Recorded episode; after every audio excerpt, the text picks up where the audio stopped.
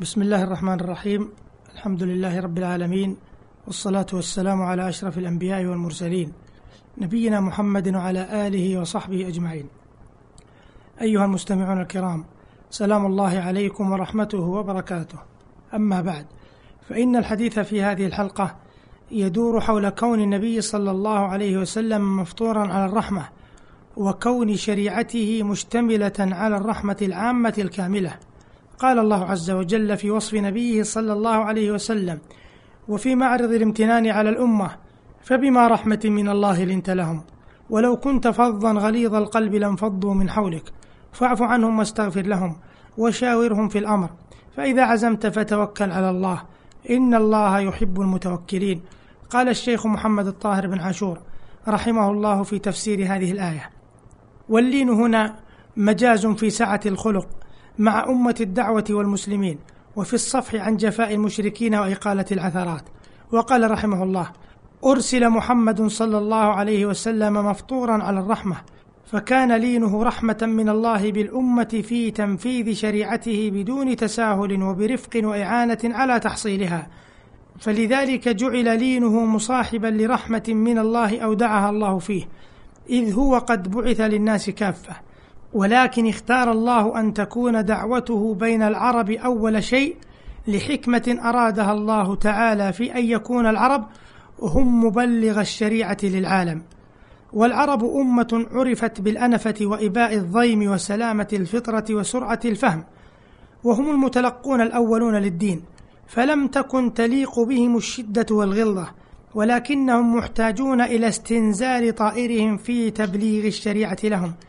ليتجنبوا بذلك المكابرة التي هي الحائل الوحيد بينهم وبين الإذعان إلى الحق. ورد أن صفح النبي صلى الله عليه وسلم وعفوه ورحمته كان سببا في دخول كثير في الإسلام كما ذكر بعض ذلك عياض في كتاب الشفاء. انتهى كلامه رحمه الله. وقال الله عز وجل مبينا شمول الرحمة للعالمين بإرسال الرسول وما أرسلناك إلا رحمة للعالمين. فجاءت هذه الآية مؤكدة للرحمة بأسلوب من أقوى أساليب التأكيد ألا وهو أسلوب الحصر وأداته هنا النفي والاستثناء فدل ذلك على أن الرحمة عامة.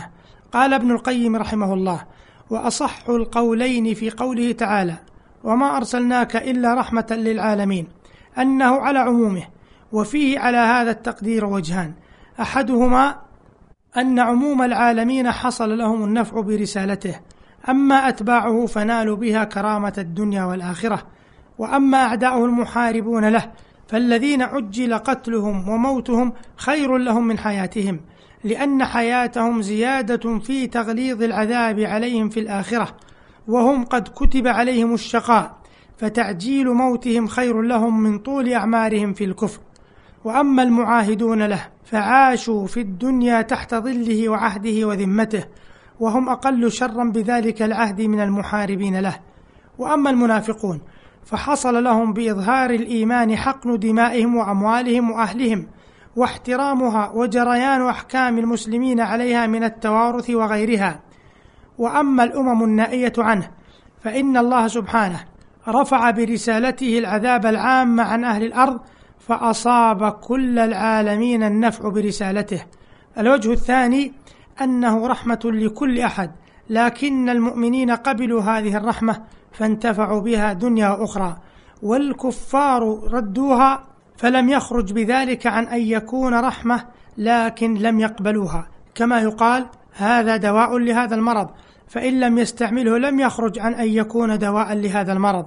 انتهى كلام ابن القيم رحمه الله. وقال الشيخ ابن عاشور رحمه الله في تفسير الآية فجاءت هذه الآية مشتملة على وصف جامع لبعثة محمد صلى الله عليه وسلم ومزيتها على سائر الشرائع مزية تناسب عمومها ودوامها وذلك كونها رحمة للعالمين.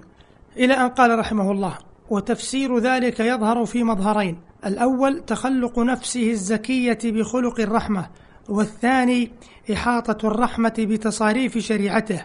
فأما المظهر الأول فقد قال فيه أبو بكر محمد بن طاهر القيسي الإشبيلي أحد تلامذة أبي علي الغساني وممن أجاز لهم أبو الوليد الباجي من رجال القرن الخامس زين الله محمدا صلى الله عليه وسلم بزينة الرحمة.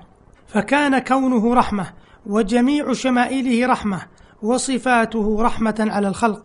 ذكره عنه عياض في الشفاء. قال ابن عاشور يعني أن محمدا صلى الله عليه وسلم فطر على خلق الرحمة في جميع أحوال معاملته الأمة لتتكون مناسبة بين روحه الزكية وبين ما يلقى إليه من الوحي بشريعته التي هي رحمة حتى يكون تلقيه الشريعة عن انشراح نفس أن يجد ما يوحى به إليه ملائما رغبته وخلقه.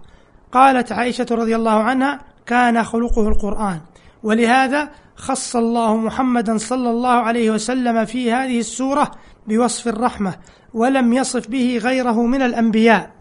وكذلك في القرآن كله. قال تعالى لقد جاءكم رسول من أنفسكم عزيز عليه ما عنتم حريص عليكم بالمؤمنين رؤوف رحيم وقال تعالى فبما رحمة من الله لنت لهم أي برحمة جبلك عليها وفطرك بها فكنت لهم لينا وفي حديث مسلم أن رسول الله صلى الله عليه وسلم لما شج وجهه يوم أحد شق ذلك على أصحابه فقالوا لو دعوت عليهم فقال إني لم أبعث لعانا وإنما بعثت رحمة. أيها المستمعون الكرام إلى هنا ينتهي وقت هذه الحلقة. وللحديث صلة في الحلقة القادمة إن شاء الله. والسلام عليكم ورحمة الله وبركاته.